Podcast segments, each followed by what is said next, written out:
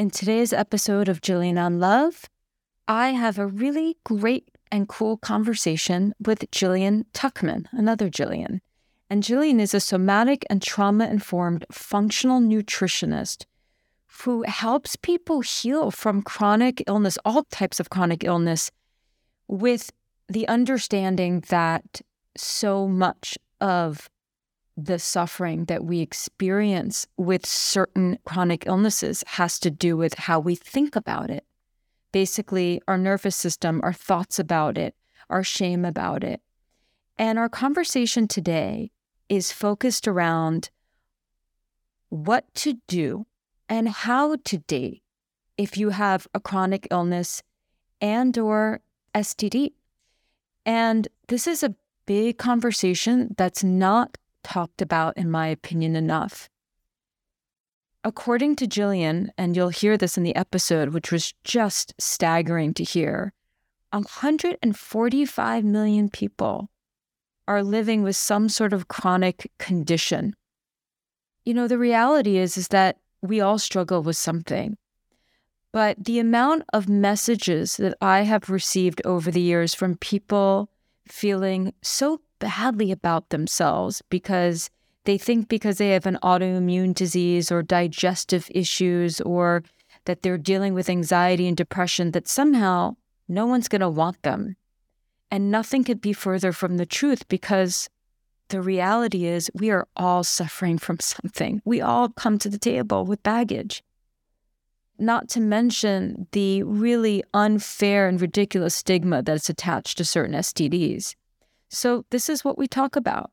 And what you'll find is that Jillian not only is incredibly knowledgeable, but her delivery of the knowledge is so articulate and so hearable.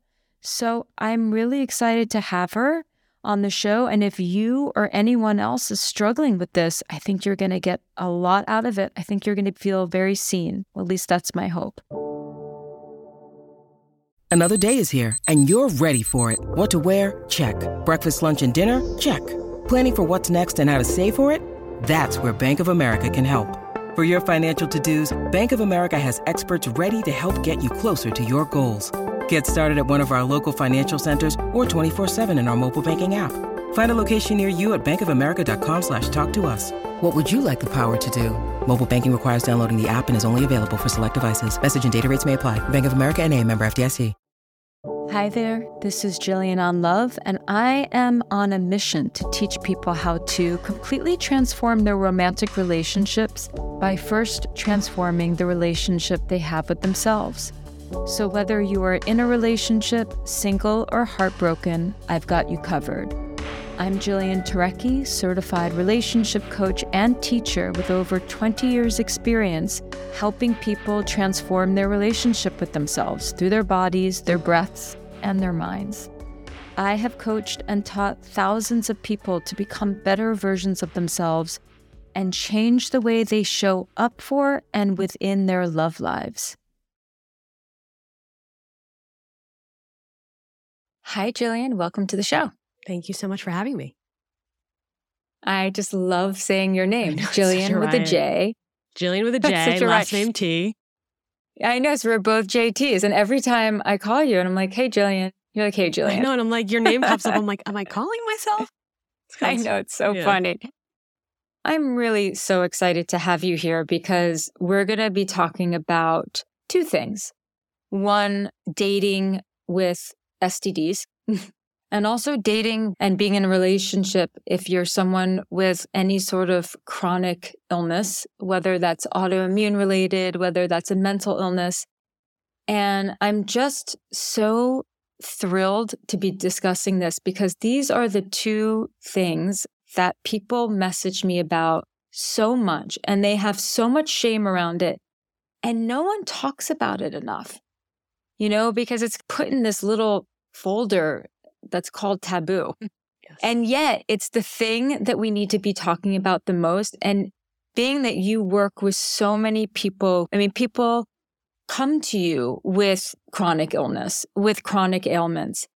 And with your expertise in the nervous system and just with helping people relate to what they have to deal with physically and mentally on a different level and to heal is just really profound. Your work is profound and what you do is profound. So I am really excited to talk about this because I think that there's going to be just so many people who need to hear this. So let's talk a little bit later about STDs.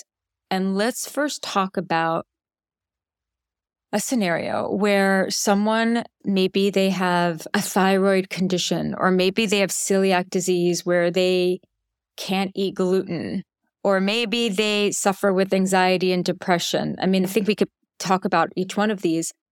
And they're, let's say they're single and they're dating and they literally feel like no one's going to love them or no one's going to choose them or they're going to be a burden if they have this. And so therefore they're either not telling the truth, they're hiding it, or it's like they almost making it into a bigger deal than it needs to be and then running into problems that way. But I just want to hear your perspective on that. Sure. Um, well, first of all, I think that you really hit a nail on the head. This is such a huge issue and people aren't talking about it.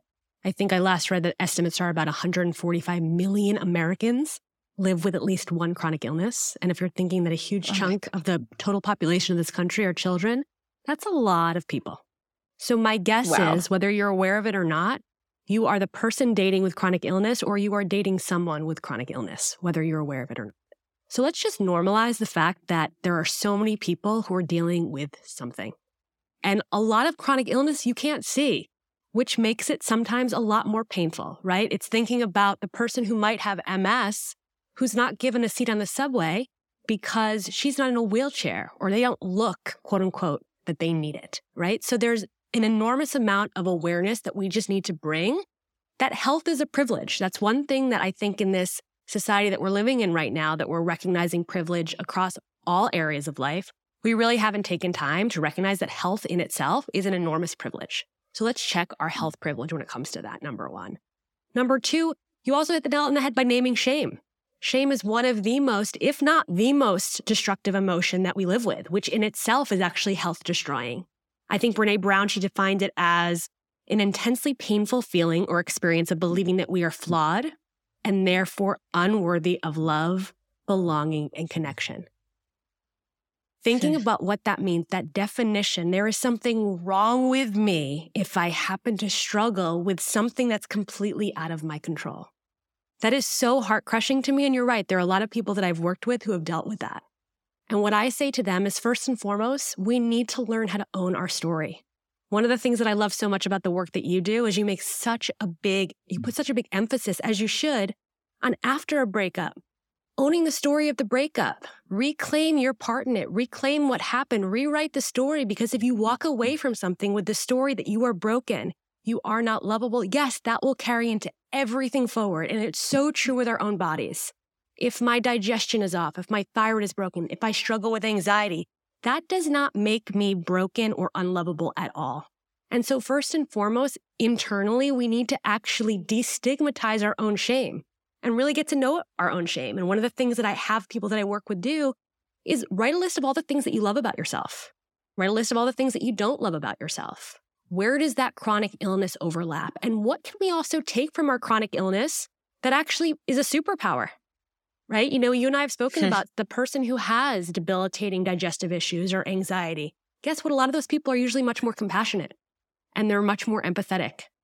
And the antidote to shame is empathy how can I actually step into someone's emotional experience to really viscerally feel what it might feel like to experience the world like that? I want to just interrupt you for a second. The antidote to shame is empathy. Can you expand on that just sure, a little and I just bit? want to be clear that's actually not my theory. That's also the work of Brene Brown as well. So I just want to make sure that I'm not co-opting her work. Mm-hmm but really about the fact that if shame, which is so heavy, and feeling that we are so unworthy because something is wrong with us, the ability to empathize and to say, Hey, I feel you, I see you, steps us out of our own unworthiness and into a witness of someone else's emotions.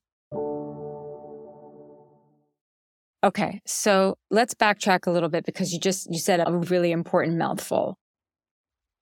I do want to get into I think it's an interesting conversation and worth exploring how people how they relate to their bodies can actually exacerbate whatever it is that they are dealing with versus the acceptance and maybe having it go away. That's a little tangent that I definitely want to talk about. Sure.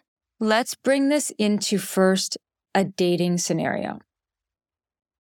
What would you how would you coach someone who let's say has some sort of digestive issues. I also think the word illness, I also struggle with that word illness because I think even labeling it certain things as an illness is in some ways, and I'd love to hear your thoughts, somewhat self limiting. You're dealing with something that might be psychosomatic, that might be related to your hormonal system, that might be related to trauma, that might be related to a million different, you might have a parrot. I mean, there might be a million different reasons. But this idea of going into the dating world with this mentality of, I'm broken, right? I have an illness, so therefore I'm broken. Because I think just with the very word illness, it indicates, well, something is wrong. I'm not healthy. So let's just take that person who has some, you know, major digestive issues. Maybe this person cannot eat at certain restaurants, can't eat certain foods. It's like, definitely there's a little bit of, you know, they're going on a first date. I'm very big on suggesting to people that they are really upfront about their stuff right off the bat and just own it rather than, oh, yeah, I have digestive issues, but they really want to go to this pizza spot. And well, I love pizza, so I guess we can go to pizza. But I know that if I eat pizza, I'm going to be like sitting on the toilet all night. You know, like, so let's take a scenario like that. Sure. How would you then speak to someone who's totally stressed out, feeling like no one's going to love them or choose them, or they're wanting to conceal this even on a first date? What would you say to them? Well, I think you, again, totally hit it, right? Abandoning our own selves, right? Getting literally physically sick because we want to people please and placate the person we're trying to impress and to love and ask for acceptance is completely self defeating. Uh, and so yes. it's the same thing as being out on a date with a man or a woman who says, I don't want children. And if one of those people says, Oh God, I really want children, but you know what? I really like this person. So I'm going to actually, you know, I'm going to table that for six, seven, three years, five years, right? I'm not going to actually reveal what I really want because ab- him abandoning me, her abandoning me is so much more painful in this moment than me abandoning myself. So it's actually, I love that dating and chronic illness, there's such a huge overlap because abandonment things come up as well. If I reveal this about myself, he or she won't love me anymore. Number one, if that's true, goodbye. Like, thank you. Rejection is protection, not Peace for me. Out. Yeah. Right? Yes. In the situation yes. and the example that you gave, first and foremost, it really has to do with, again, owning my story. Hey, if it's like, oh God, I have celiac and the guy said, or the girl suggested pizza, I have two options. I can grin and bear it and say, yeah, maybe there's like salad there or something like that, which if someone's suggesting a pizza place, they really want multiple people participating and usually eating pizza, right? So it's actually very it's true. Right? It's really so, you cannot be the person who goes to like a pizza so party a and orders a practitioners salad. say, "Oh yeah, but you can eat a, you can eat salad or you can eat the grilled chicken." It's like no, you can't fun. do that. Like first is about fun. connection and enjoying and sharing yes. experience. so like to me, that's it kind of defeats the purpose. Yeah. Most people who are making the plans want to actually accommodate and be pleasing to the other person. We so think that if we have something to say or not just grateful to be there, that we are somehow unlovable. So I actually think it's actually a, a relatively easy fix. First and foremost, get clear with your body. I'm not doing anything wrong. I'm speaking up for my needs. That's not neediness. There's a huge difference. I'm not tasking someone else with making sure that every emotional need of mine is being met. It's saying, I can't eat gluten. I know you really want to eat gluten, but I would so love it if we went to this Greek restaurant that I just read about. How would you feel about that? Most people would be like, oh, great.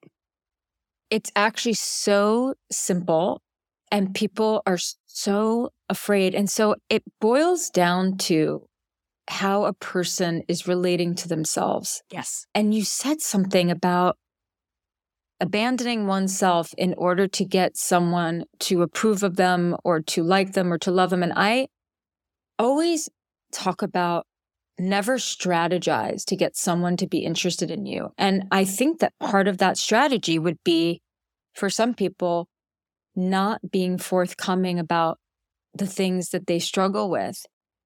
And it breaks my heart because we're all, like you said, 145 million people are struggling with something chronic, whatever it is. I mean, we, we all have baggage. So you might not have an STD or you might not have an autoimmune condition, but you might have a mother who is potentially going to be a nightmare mother in law. Yeah. Or a nightmare grandmother. And so, is that a reason why someone shouldn't be with you? I mean, everyone has a choice to say, this isn't for me, but we have to be really honest with ourselves. So, how do you help people become more comfortable with whatever it is that they're dealing with physically? It's a great question. I think it's multifaceted. I think first and foremost, I, which I've been saying a lot, I really encourage people to rename their illness because, like you, I really don't like the word. And like you, I really believe that a lot of these names of illnesses are very loaded, right? People walk around and say, I am a diabetic. No, you're not. You're a human being, right? Who might struggle with diabetes, but you're a human, or I am celiac. It's again, no, you're not. And all of these words and all of these phrases carry so much weight. And those words carry emotional weight too. I'm diabetic. Oh my God, that means that we can never go to a pizza shop or bagels or this, that, and the, all these preconceived ideas of what that means. What I encourage people to do is to rename it. I love the word squiggle. I just think it's a funny word. So if someone mm-hmm. is, let's say, struggling with IBS, you're done calling it IBS for right now. We're calling it my squiggle's acting Which up. is irritable. Yes. Irritable yes. bowel Sorry. syndrome for people who Sometimes don't. I forget don't, that people don't realize that. Yeah. Um, or even Yeah. calling it an it. When we're able to actually create a linguistic separation between what we've struggled with and identified in a certain way, we then give our brain a rest from saying, this is really dangerous and this is really threatening. Because squiggle doesn't mean anything to you. Squiggle's literally nothing, it's a made up word. Multiple sclerosis is not. Multiple sclerosis Mhm. reminds you, re traumatizes you of the 10 years it took you to get diagnosed and X, Y, and Z and the thing that you read in the magazine and what happens about this celebrity, she can't walk. And it's completely loaded. There's a story behind it. So I really Yes. like when people say, okay, let's rename it. I want a new relationship with what I have been dealing with. It's also really important to recognize, for better, or for worse, what the experience of even getting diagnosed with a chronic illness has done. What that usually does, a lot of chronic illnesses take months, if not years, to get properly diagnosed for a variety of reasons, I think all of which are pretty inexcusable. That's a separate podcast episode. And what then happens is, hey, mm. I know I feel really lousy. There's something not right. I don't feel right. And you go to doctor after doctor. Your bloods are perfect. You're great. I don't know. Maybe you're just stressed, you know, especially to women, like what's going on at home, or like maybe you're a little hysterical. And it's such an antiquated trope. And then what happens is it's gaslighting. It's saying, oh, maybe the experience that I'm feeling in my body isn't actually true, which then perpetuates a lack of self trust. So, really getting mm. to know your own experience with your own squiggle is deeply, deeply, deeply important. I would actually posit that until you're actually really able to own your story of what you've been through, the gifts that you've actually received from that, because it's not all negative, it really is not. And really communicate that in a way with pride and like, this is what I am, take it or leave it, the way that you advise your clients. It's difficult not to put your self worth in someone else's hand. Yes, that's so well said. And you know, I would just say, like, we, we've been focusing on chronic illness, but I would just talk about anything that we perceive puts us in an unfair, that puts us like in a disadvantage. Like, so this is anyone who struggles with drugs and alcohol and is sober, right? And is sober, but they're an addict.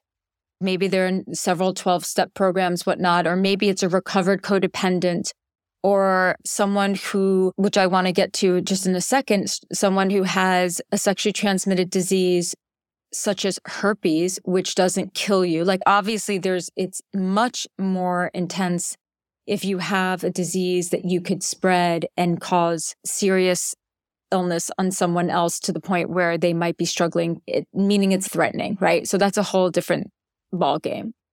I, I just really think that we all come to the table with something that we are ashamed of, whether it's how you grew up, whether it's your chronic illness, whether it's an STD, whether it's even abusive ex.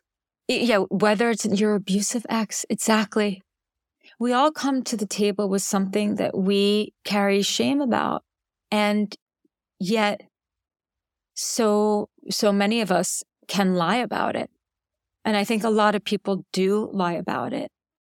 And it makes me so sad because I guess what I, what really, what I think listeners really need to hear is, and I'll chime in too, but I want to hear what you would say is how would you tell someone to share with the potential partners a date that they have like bipolar, for example?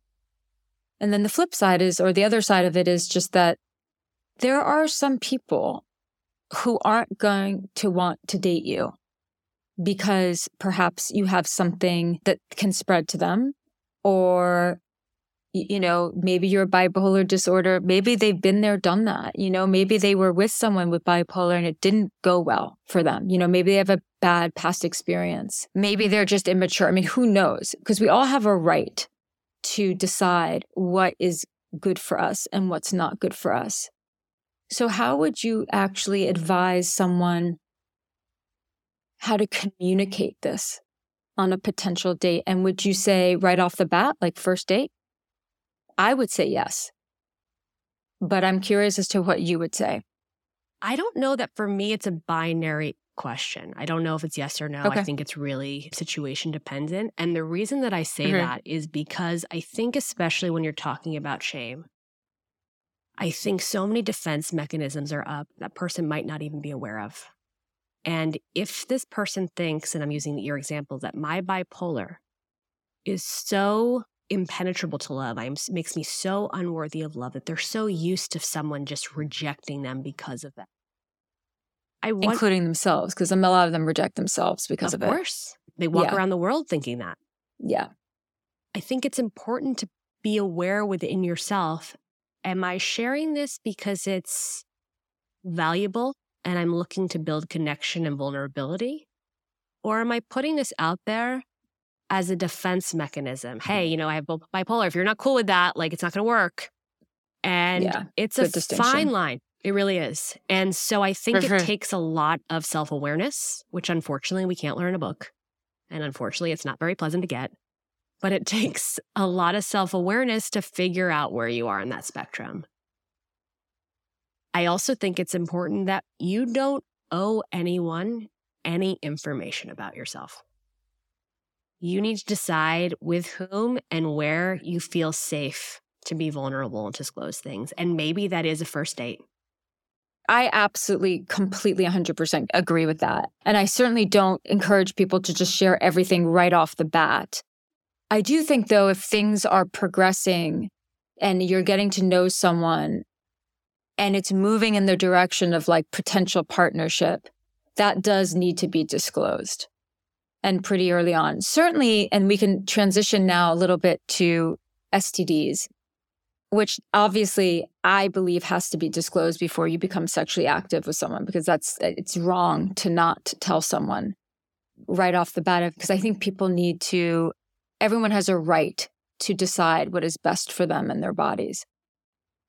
But can we just talk a little bit about the stigma that's attached to some of these STDs and to give the millions of people out there who have an STD that is, you know, something like herpes, which is chronic, which doesn't go away, which does not harm your health, Does not kill you. but it's there.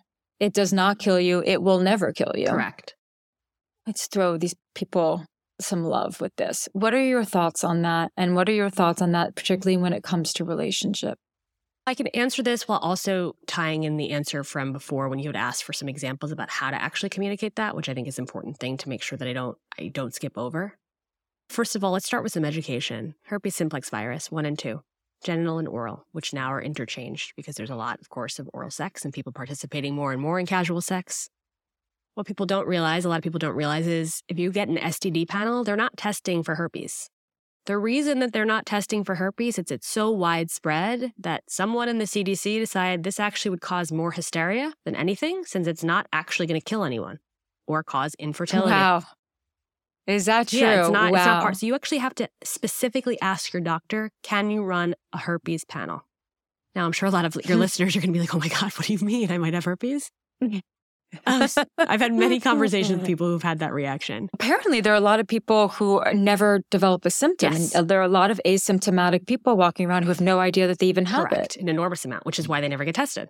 There's also, when we talk about if you are diagnosed with herpes, very often a doctor will put you on vancomycin, which is Valtrex, which is a medic- an antiviral, very strong and potent antiviral, and recommend to you that when you are intimate with someone that you are using protection, like a condom. The transmission rate when you're on Valtrex and wearing a condom is very low. To the people who have it right now, number one, you are not alone. Number two, your life is not even not remotely over. I had a friend a few years ago who had a scare with it, and she was like, Well, I guess I need to stay with the guy that I'm dating since no one else is ever going to date me again. And it was one of the most heartbreaking things I'd ever heard. Jillian, I get those messages all the time. Like people say, I was just diagnosed with herpes and now I feel like my sex life is over. No one's ever going to love me.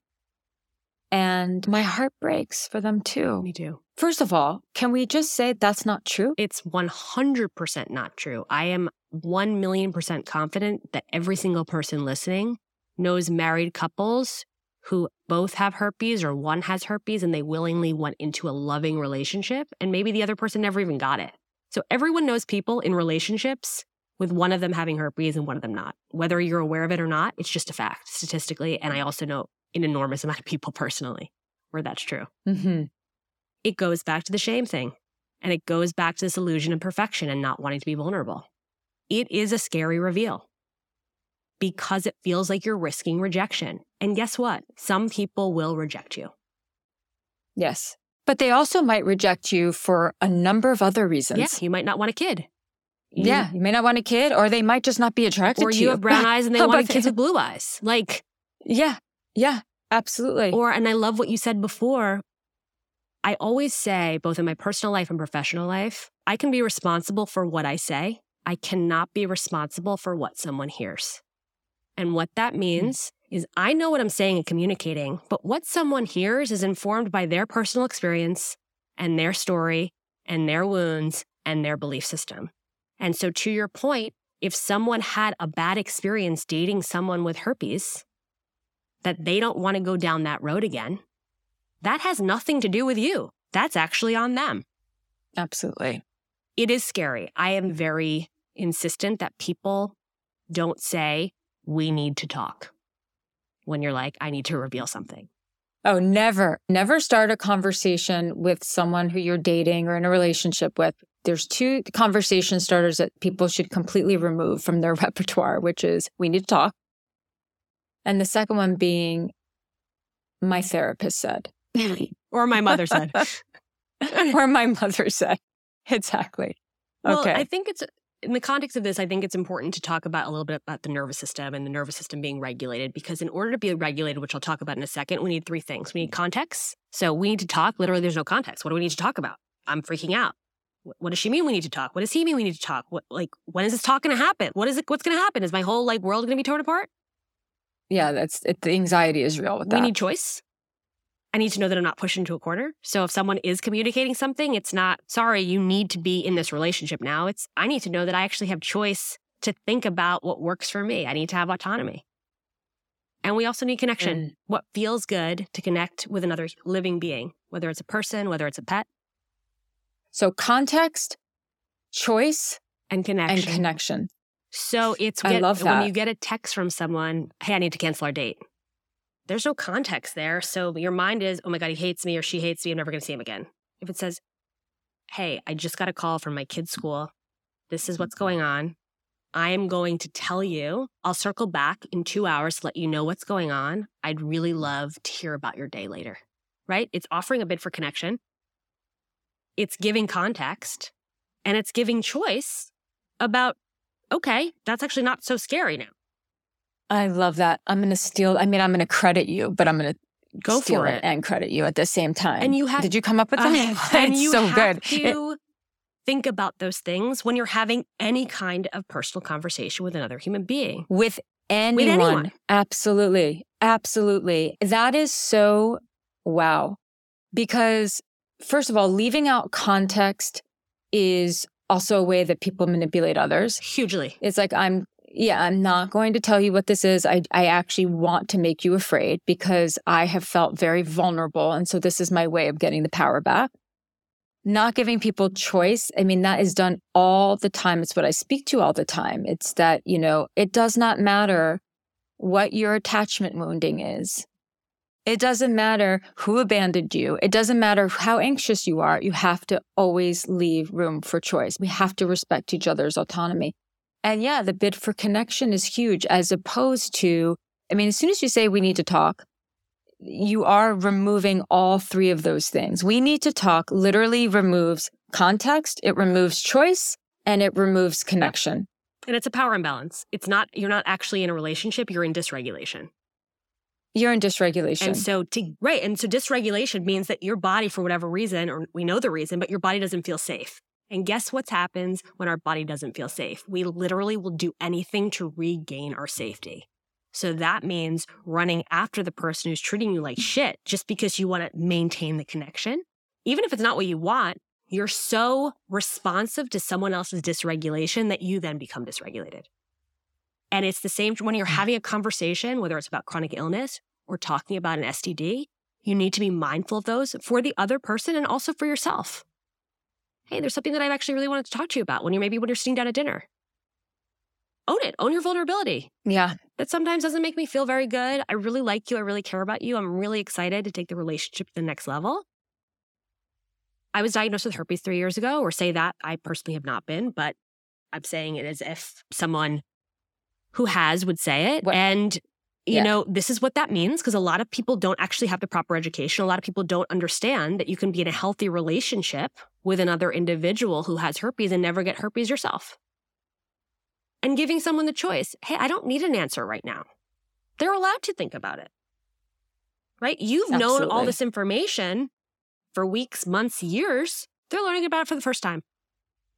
So giving someone that choice and then also offering connection. I'm here when you want to talk, when you're ready to talk about it. It oh my god, it's so huge. It's and so many people don't do this, but I can't help but think that this boils down to a self-esteem and self-love thing because what's the antithesis of self-esteem is really shame. Absolutely. And I think the owning your story is so important and I think just for people listening to a podcast like this episode today is so important because it's just removing just you saying 145 million people deal with some sort of chronic something.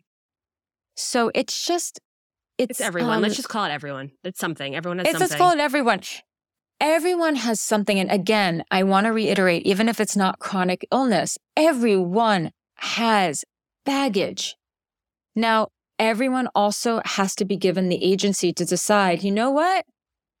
that baggage that you have, you're just as worthy as anyone else. But it doesn't work for me.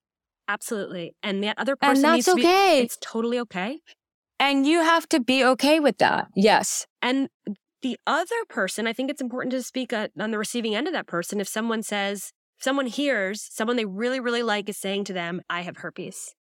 That person is also, they owe it to themselves and to the relationship not to abandon themselves Because if it's something that they're not truly okay with, willing themselves to be in relation with someone who's dealing with this and then making them feel shame as a result is just as destructive.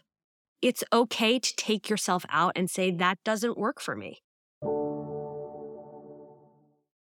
Maybe really what we're talking about is learning how to be okay with the stuff that we're dealing with and to own it, really. We don't have to be 100% okay with it, but we have to accept it and, and own it. And we need to communicate about it. We don't have to share it right away. I always tell people, like, stop talking about all the serious stuff on the first date. Just see if there's some freaking rapport. Yeah. I mean, see if there's some rapport. And then if things start to progress, before it becomes, you know, intimate physically, you have these conversations. And again, it's just like, I want kids, you don't want kids. That's as much of a deal breaker. I want to live in the mountains. Yeah, I hate the mountains. These are deal breakers Huge. and they're just as big of a deal breaker as someone who like wants to eat pasta every night and the other person. And I always tell people so, like use the shower. I always don't rehearse in the shower, but speak out loud, speak your truth in the shower. That throat chakra right on your right on your thyroid needs to be exercised. And if you don't feel safe yet doing that to another person because there's too much risk, start speaking your truth out loud to yourself in the shower. It gets easier mm. when you mm. practice. What would you what advice would you give for those who are meeting someone who is dealing with something chronic? How would you say that they then communicate to them? What are some of the things that people need to remember? Obviously, don't judge, don't be mean about it. But what if it's not okay with them? I think they have to be just as honest as the person who has something. At the end of the day, people just have to be really direct and honest about what works for them and what doesn't work for them. I agree. And it's not easy. It is not easy. It takes a lot of maturity and a lot of courage. It takes an enormous amount of awareness. It takes a lot of courage. Yeah. I think if you're on the receiving end of things, one of the most healing things and one of the most beautiful gifts that you can give that person is validation. Wow, that must be really, really hard. Yeah. Like the amount of people who I have heard from who say when someone says that to them, they just cry because they're so grateful for being seen. Yeah. Wow, that must be really hard. In the moment when you're hearing something vulnerable, it's not about you. Allow mm-hmm. yourself to step aside for a second and validate the experience that someone is sharing with you, first and foremost. If you really care about this person, I think you can ask questions. I'd actually like to learn more about that. What does that mean? What does it look like to you? What does your treatment team look like? What are you doing to take care of yourself? There's a huge difference between someone who has bipolar, who blows off taking their medicine and going to the psychiatrist and is not really responsible with their mental health in the presence of having this illness, and someone who has bipolar who is supremely responsible, makes self care a priority, never misses a doctor's appointment or a medication. That's a, there's a huge difference. And so learning both about what the ailment is that they're disclosing and also someone's relationship to what they're dealing with is what's going to tell you if this is something that works for you or not. I don't know that I'd want to be with someone, whether it was bipolar or other, who wasn't taking care of themselves. Oh, absolutely not. Like, I have no interest in that for a lot of reasons. Yeah, absolutely not. I think you're so spot on. It is I mean, we could just do an entire episode on this. The difference between the awareness of what it is that you're dealing with, illness or whatever it is, or whatever, or the awareness and breakup, whatever it is, your awareness and your commitment to working on and tending to and prioritizing your mental, emotional, and psychological well being versus someone who takes no responsibility for it, isn't dealing with it. And then you're in a relationship with them and it's a nightmare. because you're then trying to fix it and help them and they're not wanting to help themselves. These are two completely different ball games. Completely These are c- two completely different relationships. So I think then at the end of the day, it has to do with a person's relationship with their bodies, their responsibility with it. And then lastly, learning how to quote unquote normalize whatever it is that they're dealing with. I hate people on an unconscious level. I hate that people suffer. I hate it. But it's part of life, but unnecessarily. And I, there was something that you said a bit earlier that I want to bring to the forefront again, because it's so important as we slowly wrap up. I really want people to remember this, which is that this concept of putting I am, and this is an old ancient yogic concept. I am before you say something, right? I am. You're immediately saying, This is my identity. I am bipolar. I am celiac. I am whatever it is. No, you're not. You are a complex, multifaceted person who happens to have struggles, just like everyone else. And this is one of them. Do you then help people change their relationship to their illness so that they no longer, I know you talked about squiddle and squiddle and, and it, but I think that such a big part of it is if you can go into, I'm bringing this into relationship because this is what this podcast is about. But if you can be in a relationship, whether it's in the dating phase or well beyond that, and you don't actually identify as the illness, that also changes how you participate in the relationship. I'm, I'm trying to say something that's a kind of a, a complex concept, which is that people in relationship will, let's just take diabetes. I am diabetic or whatever. I have attention deficit disorder. If you over identify with that, then it does not serve the individual who is struggling with whatever it is that they're strugg- struggling on a chronic level to identify with it so much. Owning your story is not the same thing as making you be just this thing that you have. Correct. And so if you're in a relationship and you are you're like I am this, I am that and you're over identifying with this chronic illness, you run the risk of blocking connection between you and your loved one because you don't even see yourself as multifaceted. And so therefore, it's going to be difficult for the person you're in a relationship with to see the other parts too.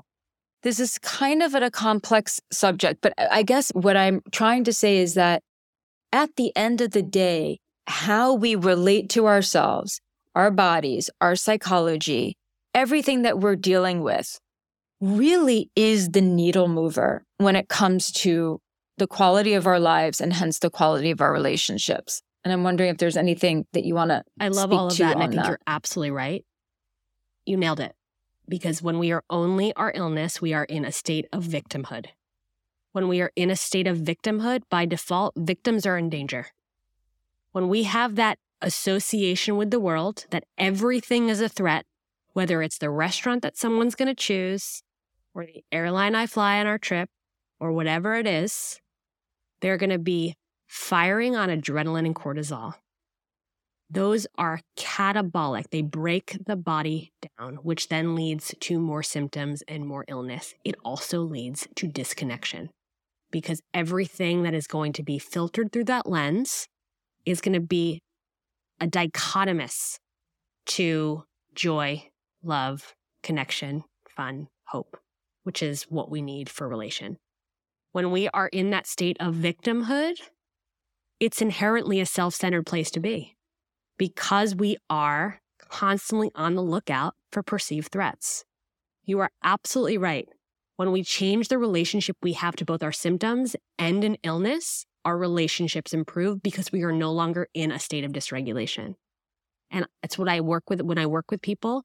I always say, yes, let's figure out the actual symptoms and we need to figure out your nervous system. We need to give you a sense of safety in your own body because guess what? If you don't have that in your own body, you're going to be looking for it from other people. And that's when you really become really vulnerable to being very much destroyed by a relationship. That's when you attract the narcissist. That's when you attract people who are really unwell and will emotionally abuse you. So, yes. It's also when you can be in a relationship with a really wonderful person and you run the risk of sabotaging that relationship. Definitely. Because, like you said, there's no connection. You're constantly dysregulated. You're constantly feeling terrible about yourself it's just not good for any relationship, not only for attracting the quote unquote narcissist. And when you over identify with certain diseases, you take on some of the things that come with those diseases. If you're dealing with ADHD, you don't work on remembering to call your friends back. You just say, Oh, yeah, I have ADD. Where's the self improvement there? We're all dealing with something, yeah. taking ownership yes. of what's going on. And I think also when we're dealing with illness, sometimes what happens, unfortunately, is there there's a rigidity that comes into it. I used to say, because I had dealt with a lot of chronic illness myself, thankfully I'm not there anymore, but I used to say that unless I was eating blueberries picked from like blind nuns and like the wind was blowing due west, like I didn't feel well. Like it had to be like pristine, like perfect conditions. That wasn't living. Talk about a joy still. I mean, yeah, literally, exactly. right? So if someone wanted to like be out at a concert, which is completely reasonable, past like 9:30, it was like, I can't do that, right? So that's also me mm-hmm. developing trust within myself, releasing the victimhood, building my own resilience, and visiting the balance scale of like joy and connection are really healing too. It's not just about going to sleep on time. Yeah. Amen. Amen. And I'll just add for the person who's in a relationship right now with someone who is really rigid because they are in a state of fight or flight, Jillian Tuchman says, nervous system dysregulation, deregulation. And because they're so afraid, maybe they've developed a lot of fears. And because, you know, like they need to eat the, the blueberry that was yeah. picked by a nun too. That's really funny. That can be really challenging for the person that they're in a yes. relationship with. It can be very, very, very painful for them and they don't know what to do. I want to give some advice to that person. And this is what I would say. And this is what I say just overall when it comes to being in a relationship. When you love someone, when you care about someone, you want them to win and you don't want them to suffer. So instead of judging that person, instead of making them feel like they're a burden, you can say, I love you so much. I don't want you to suffer. This is also getting in the way of our relationship and our bond. I'm finding it difficult to connect with you. I'm finding it difficult to have the joy that we used to have together. I know that it must feel like you're in a prison right now. And I want to do everything I can to help you get out of that prison. But I do need something to change because we deserve that. That's what I would say. And I'm curious if there's anything you want to add to that. Because I think we have to give a shout out to the people who are in relationship with people with chronic illness that might be really struggling. Absolutely. Too. And I think sometimes it's very easy culturally to villainize them, right? And they shouldn't. They can be wonderfully attentive and caring and patient and want to have fun with their partner. Yeah. That's allowed. So destigmatizing needs from the partner who's accommodating the one who's struggling right now. And this happens across our lifetime, right? You see the breakdown of marriages when a kid is diagnosed with autism, right? You see the breakdown of marriages, God forbid, when a child is lost.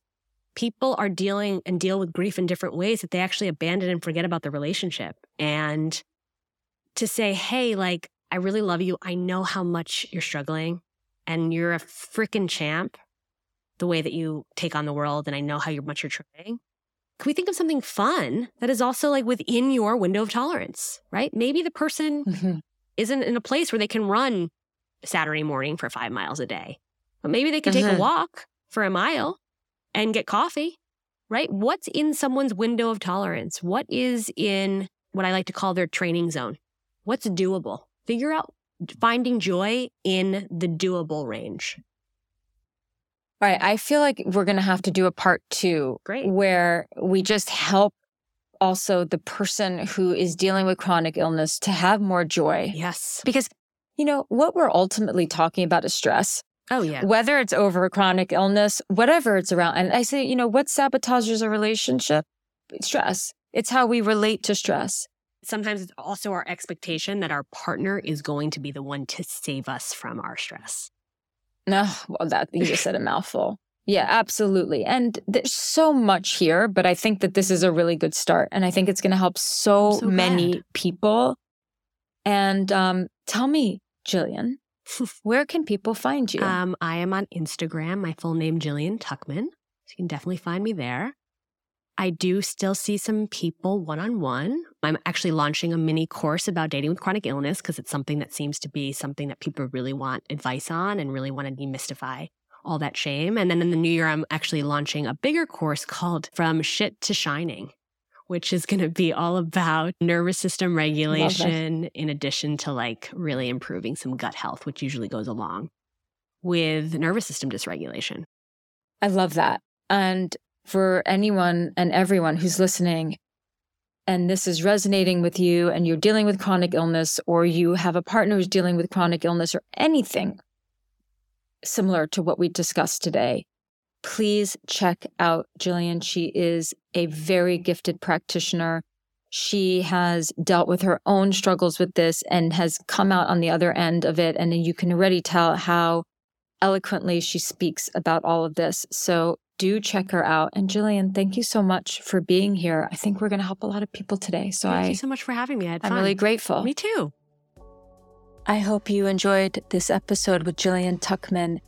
And if you or anyone you know can benefit from listening to this, and I'm sure there is someone you must know who could benefit because so many of us are suffering with something, with some sort of chronic illness or STD and and scared that we're not lovable because of it, you know? We all come to the table like I said with stuff and we all come with the fear that we're not going to be enough for someone or lovable. So you just never know whose life you could be changing by sharing this episode. And of course, as always, if you have any questions or any requests, you can always reach out to hello at jillianonlove.com. Thanks again for listening. Jillian on Love is a QCODE production, executive produced by David Henning and Steve Wilson, produced by Ryan Countshouse, edited and music by Will Tendy.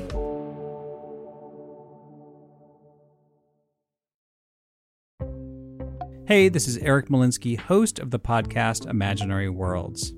Each episode, I explore different sci fi fantasy genres, talking with filmmakers, novelists, game designers, cosplayers, comic book artists, and anyone who works in the field of make believe. I also look at the fan experience, asking, why do we suspend our disbelief? You can subscribe to Imaginary Worlds wherever you get your podcasts.